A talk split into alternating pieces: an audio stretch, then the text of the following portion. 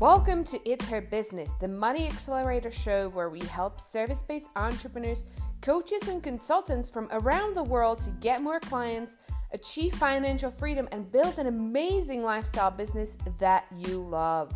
I'm Eva Palakova, I'm your host, and let's dive in. Welcome to episode 29 of the It's Her Business show. Um, my name is Eva, and I'm your host.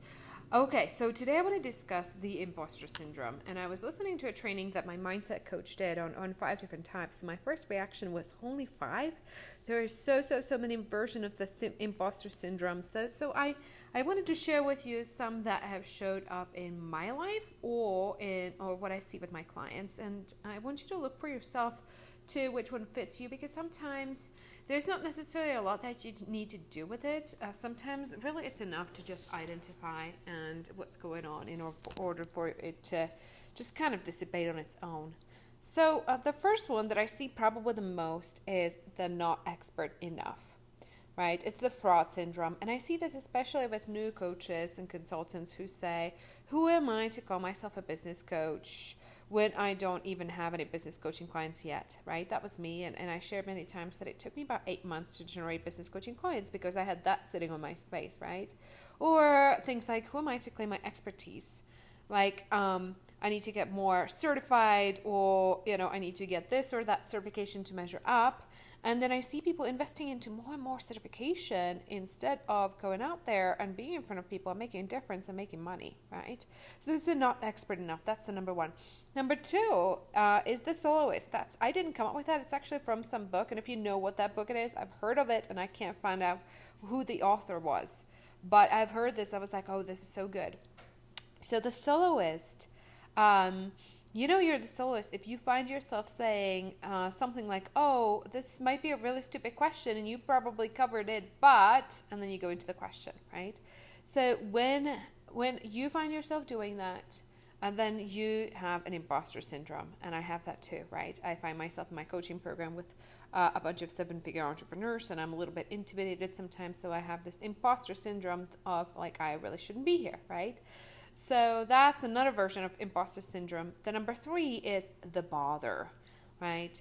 Um, it's when we say, oh, I hate sending emails to my email list, or I hate inviting people to consults or asking my clients to up their investment or whatever because I hate bothering these people. I hate annoying them with my requests or whatever, right? I just asked uh, two of my clients for a testimonial, and that showed up for me like, oh my gosh, they already invested with me. I hate bothering them with this. If if you are afraid or not don't feel comfortable asking for testimonials, you have an imposter syndrome.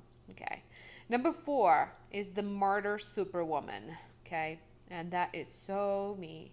I gotta martyr. I gotta work harder than anybody else right? I, I gotta play the superwoman. I can handle it all. I can totally be raising a newborn and, and running uh, a business and, and running a group program for entrepreneurs. And uh, that's the superwoman thing. Now, when the martyr comes in, is when, and this just happened to me today actually, I was putting a vacation on my calendar and I found myself uh, dealing with this imposter syndrome, not wanting to. I was uh, I was inviting my team to my vacation, right, so that they would know that I'd be uh, be off. And I had this like, oh no, I should always work. I should never be taking time off because that means they have to do more, right? And I was like, oh my God, the martyr is back, right? Always martyring, always doing more than anybody else, so that nobody can complain and I, I don't feel like I, I can feel like I'm deserving of the success, right? So if you have that, you have the martyr superwoman uh, imposter syndrome. Okay, so so that's number four. Number five is the looking good perfectionist. The looking good perfectionist. I see this with all new entrepreneurs, not so much as they become more experienced and higher level entrepreneurs, right? It's the stuff like, oh, I can't put stuff out there till it looks perfect. Uh, because you cannot succeed with that sitting there, literally. That's why I don't see successful entrepreneurs doing that. Because you cannot succeed with that in there, right? It's plain and simple. So it's things like, oh, I can't go live until I, ha- I have it all figured out, right? Or I can't sell my program until it's perfect. So that is probably the most detrimental to your success. Uh, you gotta embrace your imperfections. You gotta embrace your good enough is good enough because this is the one thing that I never see with advanced entrepreneurs and I almost always see with beginner entrepreneurs. So make sure you're working on this one first and foremost. Okay, so that's the looking good perfectionist. Then is the watcher. Also, not so much a problem with uh, with successful entrepreneurs. Uh, a lot of times, not always, but a lot of times, a problem with beginner entrepreneurs. So the watcher is somebody who's over consuming content without implementation. And I see it with our Profit Lab, right? Uh, with our five day training that we do for free in our Facebook group because we give people a lot of homework to do, right? Uh, we do a lot of amazing training, and then there's people who implement, right? And they blow it out the water. They are off to launching their group programs. They fill their group with three, four, five, or 500 people. They start making money and all that. And there is people who don't, and they come to a profit lab after profit lab taking a lot of notes, but never really taking action, right? So there is the imposter syndrome of like, I, there is more that I don't know before I have to implement. So if you catch yourself doing that, make sure that you for every hour of training you watch you're spending at least two hours implementing okay or you're implementing while you're watching however you want to structure it but if if you find yourself doing that like you have been to all these challenges and you watch all these webinars but you don't find yourself implementing what you're to do is really force yourself to implement because without implementation you're just not going to see the success right? It's one of the reasons uh, in quantum leap entrepreneur my year-long program uh, we do a lot of the trainings are uh, a co-working doing type of sessions right where we give them worksheets, we have to give everybody something to work on so we don't fall into the trap of giving people a lot of like theory and then uh, nothing gets implemented, right? Because I want to be huge, I want to be really responsible for people actually moving their business forward and making those quantum leaps, right? It doesn't happen without implementation. So uh, that's the watcher. And the last, well, well, not the last one, the one before the last one, number seven, is comparisonitis right? Uh, how could I succeed when I don't have the fill in the blank? I don't have an MBA. I don't have enough certifications. I don't have 500 people in my group. I don't have 1,000 people in my group. I don't have all this experience. I don't have all these testimonials from past clients. I don't have the charisma. I don't have the uh, presence in camera. Yada, yada, yada, yada, right? I could go on and on and on and on. It's just comparisonitis. It is um, none of it.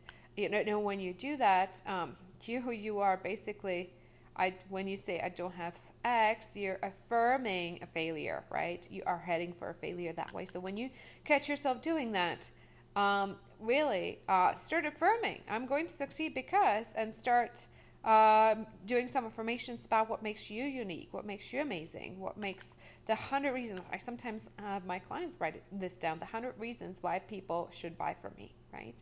And that's a really hard exercise to do. It, you will you will be met with a lot of resistance from your ego, but if that if you're suffering from that, I recommend you do that. Then the last one.